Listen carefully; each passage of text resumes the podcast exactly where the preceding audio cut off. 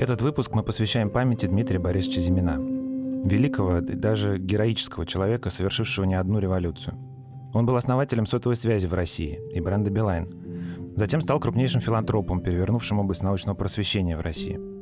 Трудно найти дом читающего человека, где не было бы хотя бы одной книги со знаменитым древом, логотипом Зиминского фонда «Династия». Вся редакция нашего подкаста передает соболезнования близким Дмитрия Борисовича и горюет вместе с ними.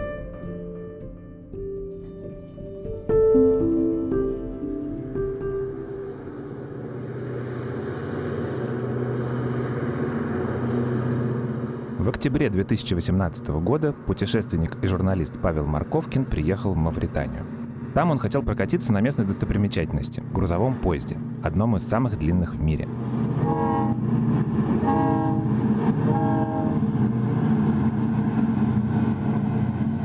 Этот состав возит железную руду от рудников, затерянных в Сахаре, до мавританского города Нуадибу.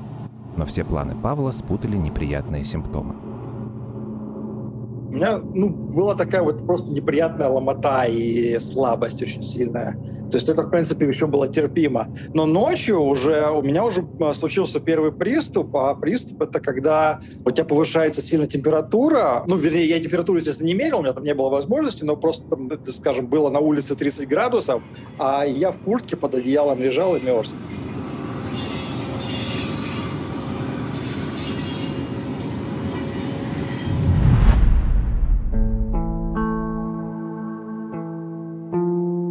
Ноябрьский понедельник 2020 года 15-летняя Даша Черкасова из Вологды почувствовала себя плохо.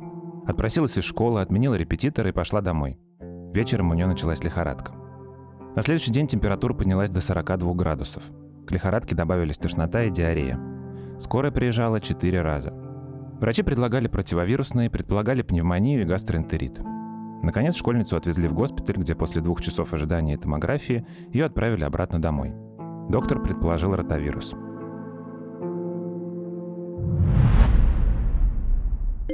Павла Марковкина и Дашу Черкасову ничего не связывает, кроме одного. Незадолго до заболевания они побывали в странах Африки. Павел приехал в Мавританию по работе, а Даша вместе с матерью ездила на отдых в Танзанию. Оба они заболели малярией. Павел обратился в госпиталь в Нуадибу, где врачи сразу поняли, в чем дело. Назначили лечение, и через три дня он поправился. А вот Даша угодила в больницу осенью 2020 года, в разгар второй волны пандемии COVID-19. На момент госпитализации температура тела у нее упала до 35 градусов. Пульс почти пропал. Врачи долго не могли понять, что с ней происходит, а когда диагноз поставили, в клинике не нашлось лекарств. В воскресенье, через неделю после появления первых симптомов, у Даши отказали почки. Она впала в кому и умерла.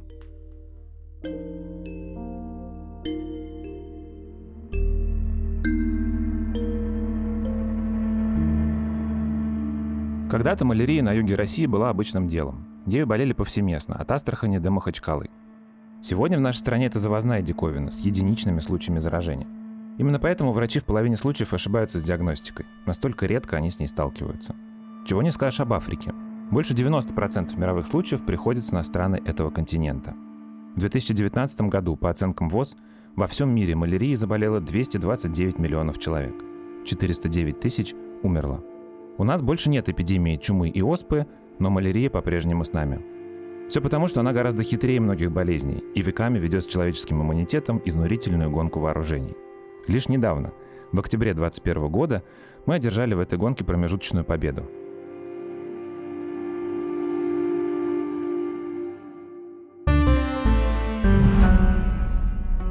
Это подкаст «Почему мы еще живы».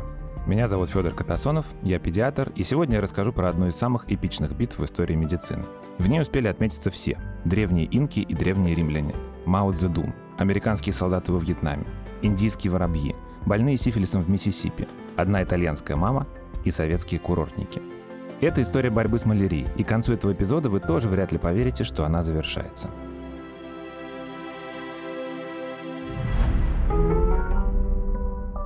Этот сезон подкаста мы делаем вместе с клиниками доказательной медицины «Док-Дети» и «Док-Мед».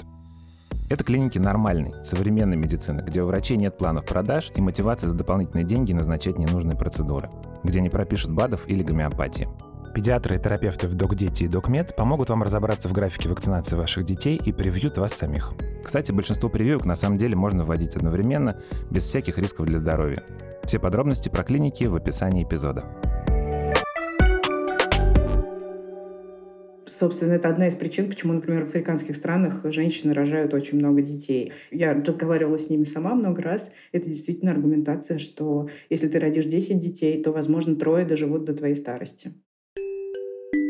Это Ксения Красильникова. Она один из продюсеров этого подкаста, а еще она дочь дипломата, ее детство прошло в Замбии, одной из тех стран, которые называют эндемичными для малярии и малярийных москитов. Но на самом деле для распространения болезней по планете мало кто сделал больше, чем путешественники. А конкретнее мореплаватели. Всем им в море нужна пресная вода. В древности они просто набирали ее из рек, озер и ручьев в кувшины и бочки, а по прибытию выливали за борт то, что осталось. Так, по всей видимости, еще в античности малярия пришла из бассейна Нила на юг Европы. Вместе с речной водой больные малярией моряки перевозили через Средиземное море личинки малярийных москитов, которые вылуплялись уже на месте и летели жрать римских патрициев. Когда Тибр, болото и акведуки летом превращались в рассадники инфекции, патриции сбегали в свои горные виллы и пережидали мор там. Периодически малярия забиралась и севернее, но ее сдерживал климат и в особенности малый ледниковый период в Средневековье. В общем, по-настоящему массово европейцы столкнулись с малярией только когда стали искать дорогу в Индию. Тогда португальские, британские и голландские корабли мелкими перебежками ползли вдоль побережья африканского континента в Индийский океан – но вглубь колонизаторы почти не заходили, потому что там малярия была уже такая, что это было равносильно самоубийству. Ситуация была настолько тяжелой, что у местных за тысячелетия жизни в облаке малярийных комаров стало на порядок чаще, чем у остальной человеческой популяции, встречаться серповидно-клеточная анемия. Это такое генетическое заболевание с множеством неприятных симптомов от отеков до тромбозов.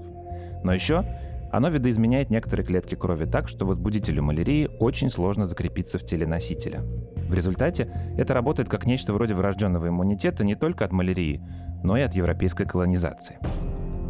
Но малярии малярии, а до Индии доплыть надо. Там специи, шелк и слоники. Европейцы замучились плавать вокруг Африки, решили срезать с другой стороны планеты и, сами того не ведая, скоро притащили с собой малярию в самый большой тропический лес планеты – на Амазонку. Там малярия стала косить уже не только пришлых, но и местных, до тех пор, пока не дошла до империи инков в Андах. И обнаружилось, что инки почему-то не умирали от малярии так же страшно и массово, как, скажем, от оспы. Как ни странно, именно там, на другом конце планеты, человечество уже располагало лекарством от лихорадки, или ночного дрожания, как ее тогда называли. И это лекарство изменило мир. Столетиями до нашествия конкистадоров знахари Курандера использовали местные растения, чтобы лечить местные лихорадки. В частности, они собирали кору под названием кина, которая помогала бороться с лихорадкой. Лихорадка – это вообще распространенный симптом множества разных заболеваний. Видимо, когда инки столкнулись с малярией, они просто по привычке стали есть кору хинного дерева, чтобы сбить температуру. И выяснилось, что хина сбивает не только температуру, но и другие симптомы. В 1640 году иезуитский священник, а заодно историк и натуралист Бернабе де Коба и кардинал Хуан де Луга первыми описали свойства снадобья, привезли его в Европу и передали в руки местных травников. Кина стала известна как священная кора, кора иезуитов, кардинальский порошок и папский порошок. Вскоре Испания выведала у инков секреты поиска и переработки хинной коры и стала поставлять ценный ресурс в Европу огромными объемами – уже в 1677 году хину официально внесли в лондонскую фармакопею. Это, по сути, такой справочник о лекарствах. А к 1681 году она стала повсеместно признанным средством от малярии. Не в ту степь хинин увел только печально известного немецкого медика Христиана Ганимана. Ганиман, как многие естествоиспытатели того времени, стал испытывать хинин на себе. И вот что почувствовал. Сначала ноги, Потом кончики пальцев рук и так далее сделались холодными, а пульс – сильным и частым. Потом меня охватили бесконечное беспокойство и дрожь, без озноба. Слабость во всех членах. Потом застучало в висках, покраснели щеки, захотелось пить. Словом, один за другим возникали симптомы перемежающейся лихорадки. Это из его дневника – от хинина Ганиман получил состояние, которое счел похожим на симптомы малярии. Из этого он заключил, что лекарства вызывают в организме те же явления, что и болезни, от которых они лечат. А значит, подобное лечится подобным. Но чтобы не убиться, давайте лечить пациентов очень маленькими, совсем безвредными дозами. Так Христиан Ганиман придумал гомеопатию. В 1820 году французские химики Пьер Пелетье и Жозеф Каванту выделили из коры хинного дерева химически чистые хинин и цинханин. А пару лет раньше они получили стрихнин, бруцин, колхицин и вератрин. Так Пелетье стал основателем химии алкалоидов, азот содержащих органических соединений, которые чаще всего содержатся в растениях. Когда вы слышите о каком-нибудь веществе, выделенном из растения и оканчивающемся на «ин», скорее всего, это алкалоид – морфин, кофеин, кокаин, стрихнин, никотин. Вскоре французские исследователи открыли собственный завод в Ньюи, где перерабатывали хинную кору, привезенную из Южной Америки. Так заодно они положили начало современной фармацевтической промышленности. Конечно, английское, французское и голландское правительство с огромной радостью наладили бы производство собственного хинина, чтобы больше не зависеть от испанских поставок. Но технологии тех времен были несовершенны, и действительно синтетический хинин был получен только в 1944 году. Хинин и его разновидности по сей день остаются надежными лекарствами от малярии. Правда, у них есть один серьезный недостаток. Это самая горькая таблетка на планете. Это снова Ксения Красильникова. Живя в Замбии, в детстве она переболела малярией три раза. Я не знаю, как сейчас, возможно, он в других формах уже существует, но это был конец 90-х. И я вкус хлороквина помню и думаю, что буду помнить э, до конца жизни. Это просто невыносимо. Его невозможно положить в рот и выжить. Но это как бы такая горечь, которая умножена на все несчастье мира. Я помню, что папа, чтобы нас подбодрить, я опять же не знаю, как он это делал, он брал хлороквин, они еще здоровые такие эти таблетки, он брал, засовывал в рот и прожевывал, вот так вот жевал, не глотал. Но это как бы он делал для того, чтобы показать, что вообще так можно. И он очень при этом старался как бы не меняться в лице. В общем, с хинином получилось все очень круто, если бы не одно «но». Никто не понимал, почему он, собственно, помогает. В 1830 году французские войска вторглись в Алжир. Эта история растянулась на 17 лет. Там были и геноцид, и голод, и вообще жертвы со стороны алжирцев исчислялись миллионами. Но Париж волновало то, что косит в первую очередь французских солдат. То есть тиф, желтая лихорадка, дизентерия и, конечно, малярия. Хинин тогда уже был доступен довольно широко, но не настолько, чтобы 17 лет подряд кормить им целую армию. И потенциально всех французов, которые отправятся жить и работать в Алжир в будущем. Чтобы найти более бюджетные и долгосрочные способы борьбы с малярией, французское правительство стало снаряжать экспедиции в Африку. В составе одной такой, в 1878 году, в Алжир приехал физиолог Шарль Луи Лаверан. Именно он первым обнаружил при помощи микроскопа в мазке крови больного пациента возбудителя малярии – которого назвал асцилярия малярия, а позже плазмодием. Это был не бактерия и не вирус, а простейший – одноклеточный паразит. Сейчас малярию так и диагностируют, просто смотрят в микроскоп и глазами находят возбудителя – ее диагностировали по так называемой толстой капле крови. То есть брали анализ крови, и ну, зомбийцы, в смысле зомбийские врачи, под микроскопом искали малярийных плазмодиев. И они там обнаруживались. Но это все равно не технический анализ. А эти плазмодии обнаруживались глазами. Впоследствии ученые обнаружили, что малярийный плазмодий – это не один, а четыре разных вида простейших. Они провоцируют разные виды малярии. Самую страшную – тропическую – вызывает плазмодиум фальципарум.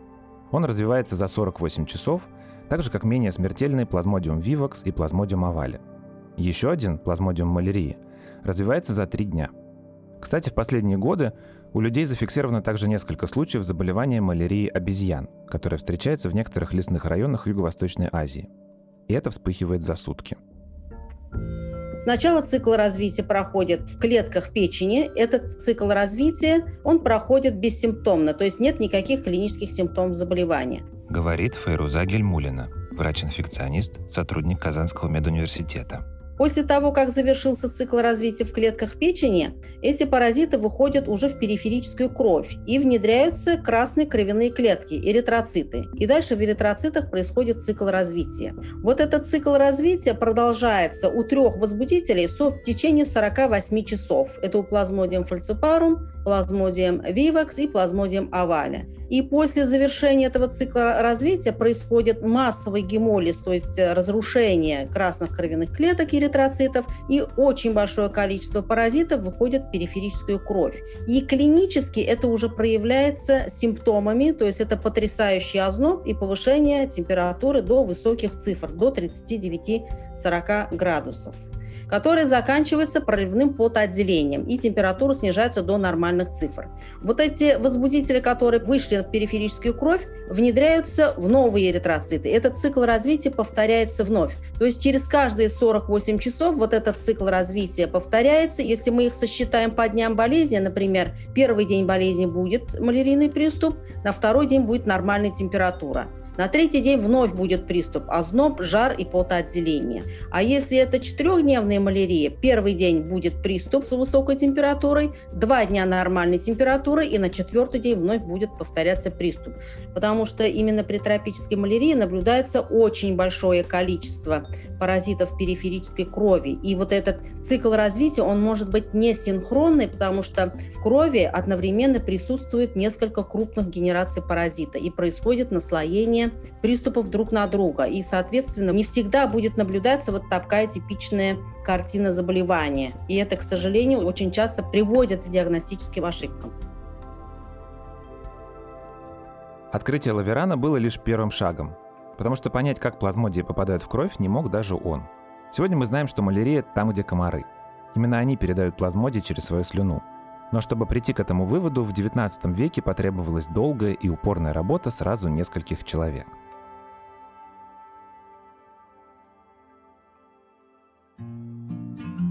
Первым был англичанин Рональд Росс, занимавшийся поиском возбудителя малярии в Индии. Он вообще начинал с того, что был чем-то вроде малярия скептика или плазмодия отрицателя – в общем, он долго не мог найти паразитов лаверана в крови больных и на этой почве развил целую альтернативную теорию возникновения болезни в кишечнике и написал четыре книжки про это. Но во время одной поездки в Лондон британский медик Патрик Мэнсон сумел его переубедить и заставил сфокусироваться на комарах как переносчиках болезни. Это было не очевидно, потому что в целом тогда в малярии винили скорее влажность, жару и плохой воздух. А комары вон и в тайге есть, но малярию там почему-то не схватишь. Рос вернулся в Индию и очень долго ловил там разных комаров – Затем выпускал их в комнате с малярийным больным, дожидался, чтобы они его покусали, затем ловил обратно, расчленял их и день за днем рассматривал под микроскопом их желудки. 16 августа 1897 года Рос раздел догола своего очередного больного малярии по имени Гусейн Хан и напустил на него новый вид только что пойманного комара, которого он называл просто бурым комаром. Комары напились крови из Гусейн Хана, а затем, конечно же, были расчленены Рональдом Россом – и в стенке желудка одного из них оказались круглые тельца. И каждое было набито крошечными, черными как смоль, зернышками. И это явно были возбудители малярии, но они выглядели неправильно. Ранее Рос был убежден, что плазмодии похожи на такие полумесяцы с крапинками, а тут что-то совершенно иное. Так Рос открыл важнейший феномен. Путешествуя от комара к человеку и обратно, плазмодий проходит несколько разных метаморфоз, и на каждый выглядит несколько иначе – Именно поэтому их было так сложно обнаружить. Разные исследователи видели в свои микроскопы разные стадии.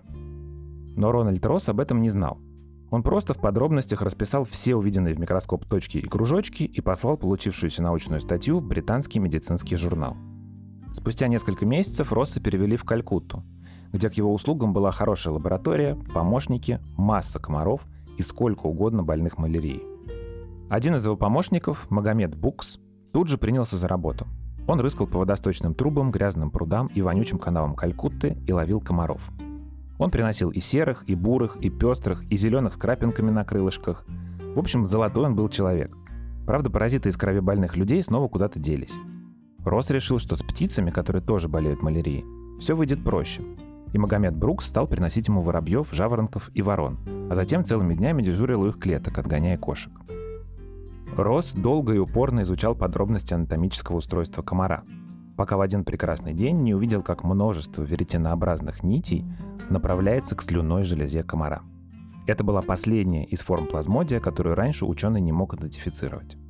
Круг замкнулся. Росс написал про это своему коллеге в Лондон. Патрик Мэнсон отправился на большой медицинский конгресс и сообщил ученым-докторам о превращениях малярийного микроба в теле комара – Но проследить передачу болезни от человека к человеку Россу так и не удалось. А все потому, что он так и не нашел нужного комара. Он пробовал на больных малярией все известные ему виды комаров. И серых, и зеленых, и бурых, и коричневых, и пестрых. Но все это было не то. Ему нужен был отдельный особый комар. И открыть его предстояло совсем другому человеку в совсем другом месте –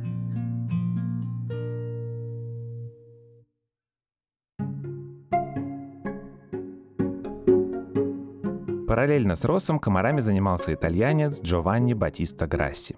В его распоряжении было 30-40 разных видов комаров, живших на территории Италии. Он взял отпуск после годового курса лекций в Римском университете и отправился в жаркую болотистую местность. Все лето Грасси бродил по трясинам и ловил комаров, подмечая малейшие различия между ними, и все занося в свою записную книжку. Методом исключения он снял подозрение в переносе малярии из 20 различных видов комара – он ходил по домам маленьких жарких городишек и надоедал местным жителям своими расспросами. Они удивлялись его вопросам. Отмахивались и не могли сказать ничего определенного. Но Грасси был упорен и вскоре увидел закономерность. Везде, где люди болеют малярией, водился один определенный вид комара.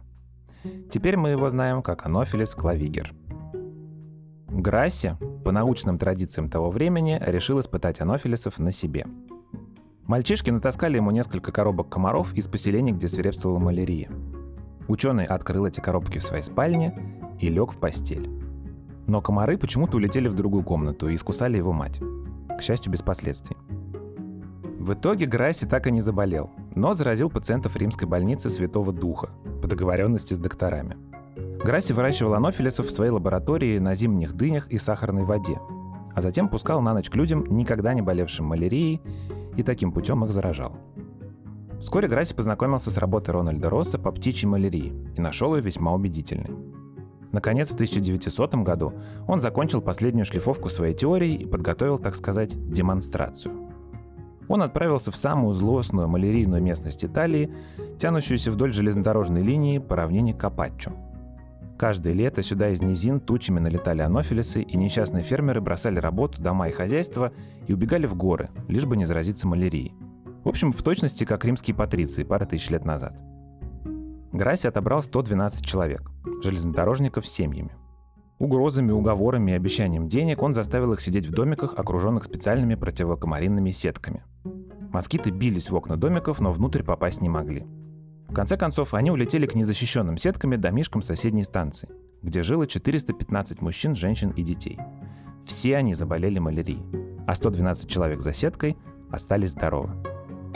Так было доказано, что именно комары анофилис переносят малярию от человека к человеку. Совместное не самое, казалось бы, впечатляющее открытие англичанина и итальянца имело масштабные последствия – у людей теперь появилась возможность не просто лечить малярию, но и предотвращать ее появление. Так от малярии были избавлены целые регионы, в том числе и в России, где во времена империи эта болезнь царила повсеместно, от Дагестана до Оренбуржья. Здесь стоит сказать о выдающемся российском и советском бактериологе Сергее Юрьевиче Соколове. После революции и гражданской войны его назначили заведующим Туапсинским курортным районом. Он получил под свою ответственность территорию от Туапсе до Адлера – и немедленно прибыл на Черноморское побережье. Там необходимо было организовать место отдыха для пролетариев, но сначала нужно было сделать самую малость – избавить эти места от туч комаров, которые разносили малярию. Вооружившись последними научными знаниями того времени, Соколов распорядился избавиться от болот в окрестностях Сочи. Болота были осушены, вокруг города высадили эвкалипты и платаны, высосавшие из почвы всю лишнюю влагу, а в водоемы поселили прожорливую рыбку гамбузию, которая быстро расправилась со всеми комариными личинками. Анофилисы в этих краях исчезли, и в 1956 году в Сочи впервые не было зафиксировано ни одного случая заболевания малярией. В стране тогда уже полным ходом шла хинизация населения. И к 60-м годам малярия на территории СССР была побеждена. С тех пор наше пребывание на курортах Краснодарского края делают невыносимым другие вещи – В 20 веке человечество к северу от Сахары вообще подрасслабилось по поводу малярии. Фарминдустрия создала множество родственных хинину лекарств. Резарцин, сантахин, периметамин, примахин, помахин и мифлохин. Сантахин синтезировали в Германии во времена Третьего рейха. Оттуда формула попала в США, где местные ученые докрутили молекулу, получив хлорохин. Вы, кстати, могли слышать о хлорохине не только от Ксении Красильниковой, но и, например, от Дональда Трампа. В разгар пандемии коронавируса он поверил непроверенным данным о его эффективности и хвастался, что принимает хлорохин и его производная гидроксихлорохин в качестве профилактики. Как выяснилось, зря. Так или иначе, все эти вещества в комбинации должны были помочь расправиться с малярией раз и навсегда. Но это не сработало. В 1956 году, как раз когда Юрий Соколов избавил Сочи от малярии, и всего через 11 лет после изобретения хлорохина, в США были зарегистрированы первые случаи устойчивого к этому препарата штамма плазмодиум фальципарум. Первыми с этим массово столкнулись снова солдаты и снова не у себя дома, а во Вьетнаме. Именно там американские солдаты стали заболевать малярией, несмотря на все меры предосторожности. Оказалось, что в Юго-Восточной Азии и ряде стран Африки паразит приобрел резистентность ко многим противомалярийным препаратам. Хлорохин в качестве препарата первой линии стали заменять на сульфадоксин или периметамин, он же фензидар, гораздо более дорогие и менее доступные населению. Но и к ним плазмодий быстро выработал устойчивость. Сейчас устойчивость к фензидару в ряде стран Африки находится на уровне 20-30%. В странах Индокитая зафиксирована устойчивость к мифлохину. Напомню, все это продолжение истории с корой хинного дерева. То есть только к середине 20 века человечество наконец стало проедать все достижения древних инков на поле борьбы с ночным дрожанием. Настало время искать новое оружие.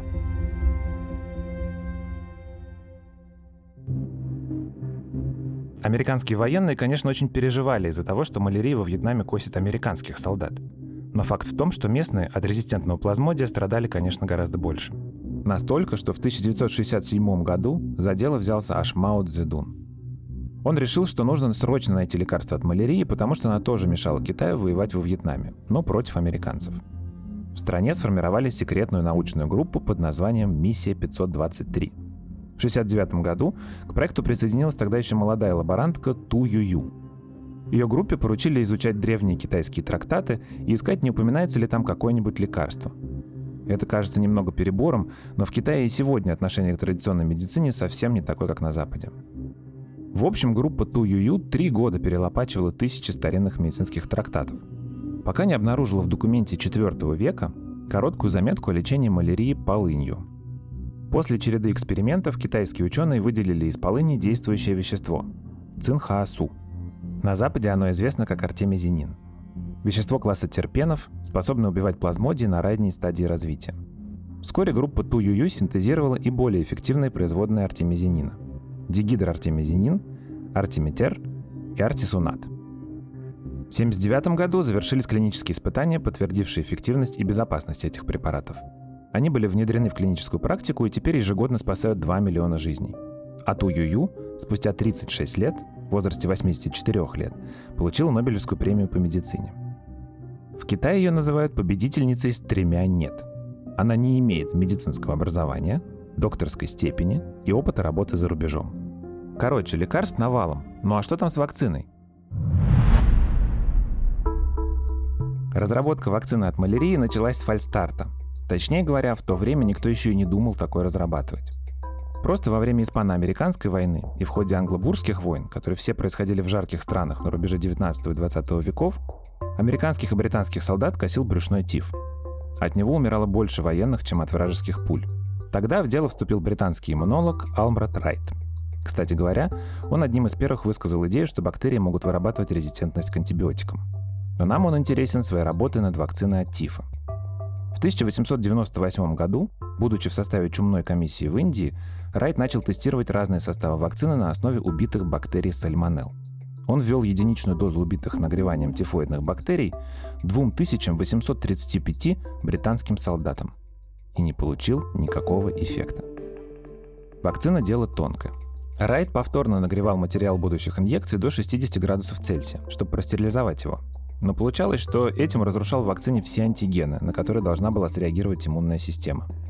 А при чем же тут малярия, спросите вы? Дело в том, что многие солдаты, получившие вакцину от тифа, внезапно почувствовали облегчение симптомов малярии, которые они тоже болели в жарком климате и антисанитарии – Правда, то была не самая страшная тропическая малярия, а менее смертоносный плазмодиум вивакс. Офицеры отмечали, что спустя полгода после получения вакцины от тифа 91% их личного состава почти не имел симптомов малярии.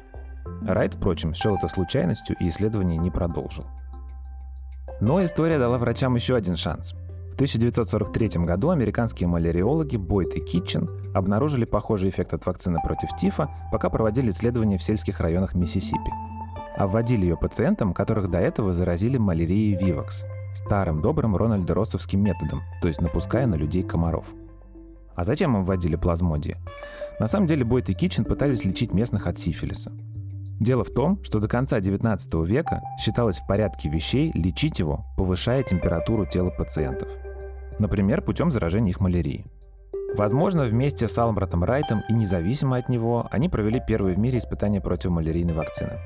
Однако никаких официальных клинических исследований ни в 1898 году, ни позже не проводилось. Вакцина против брюшного тифа использовалась преимущественно военными, и лишь немногие из них находились в то время в малярийных районах, вроде Индии или Филиппин. Но что значили все эти результаты?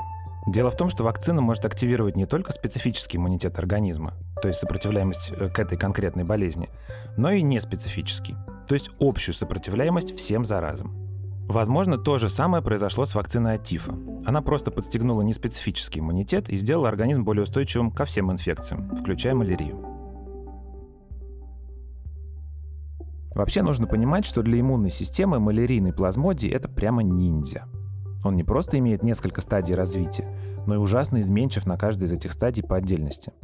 Когда наши иммунные клетки, Т-киллеры, обнаруживают одни антигены плазмодия, тот оперативно выключает их и начинает экспрессировать другие, неизвестные иммунным клеткам. Этот процесс называется антигенная или клональная вариация. И поэтому малярия развивается волнами. Пока Т-киллеры уничтожают первое поколение возбудителей, те запускают второе поколение с новыми антигенами, которые иммунная система еще не знает, как бить. Таким образом, разработать вакцину, то есть натаскать иммунную систему на плазмодий, очень сложно. Но в 20 веке появился резистентный плазмодий, а потом в Африке население рвануло вверх, и люди стали гибнуть просто сотнями тысяч в год. Короче, к началу 90-х мировое научное сообщество пришло к выводу, что необходимость вакцины от малярии назрела. Одних энтузиастов-одиночек и древних трактатов здесь уже было недостаточно. Для разработки объединились Большая фарма, научные НКО и Институт Министерства обороны США. Одним из авторов первого патента на разработку вакцины был Джо Коэн, молекулярный биолог, который работал в подразделении вакцин в GlaxoSmithKline. Вот что он вспоминает. Вот что я помню и точно никогда не забуду, так это мою первую поездку в Африку южнее Сахары. В Гамбию в 1997 году. Местная команда пригласила нас в районный госпиталь, и то, что я там увидел, помогло мне самому осознать, что такое вообще малярия в реальности. Я увидел педиатрическую палату, полную детей, больных малярией. Они лежали по двое, иногда по трое на одной кровати. Рядом с кроватями сидели их матери, и дети были просто разбиты болезнью.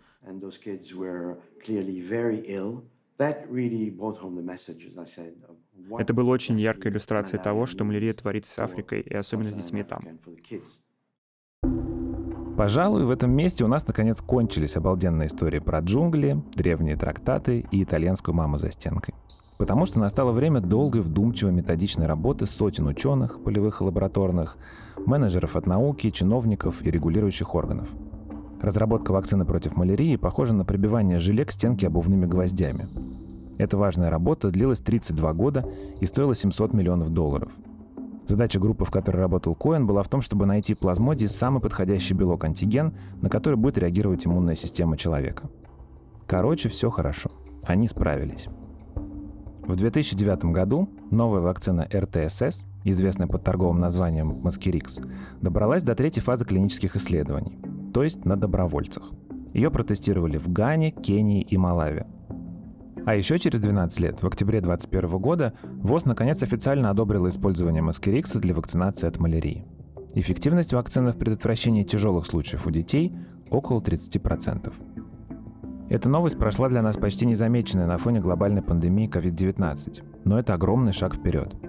Особенно в Африке южнее Сахары, там на долю детей до 5 лет в 2020 году пришлось 80% всех случаев смерти от малярии в мире. Это почти полмиллиона детей. И еще эта вакцина пригодилась бы Даше Черкасовой из Вологды. Но не только. Малярия сегодня считается возвращающейся инфекцией. Это значит, что она снова появляется на ранее освобожденных от нее территориях. Вместе с массовыми миграциями, экономическими кризисами, военными конфликтами и теплеющим климатом. Компанию ей составляют холера, лихорадка денги, дифтерия, лихорадка эбола, менингококковая инфекция и туберкулез. Мы снова вступаем в бой с паразитами, теперь с еще более мощным, дорогим и сложным оружием – генными технологиями. И битва будет не менее тяжелой, чем все предыдущие. Но о ней уже как-нибудь в другой раз. Это был подкаст «Почему мы еще живы» студии «Либо-либо» и клиник «Док Дети» и «Док Мед». Мы сделали этот эпизод вместе с автором сценария Евгенией Щербиной, редактором Семеном Шишениным, медицинским редактором Нигиной Бекмуродовой, продюсерами Кириллом Сычевым, Ликой Кремер и Ксенией Красильниковой, звукорежиссером Ниной Мамотиной и композиторами Кирой Вайнштейн и Михаилом Мясоедовым. Меня зовут Федор Катасонов.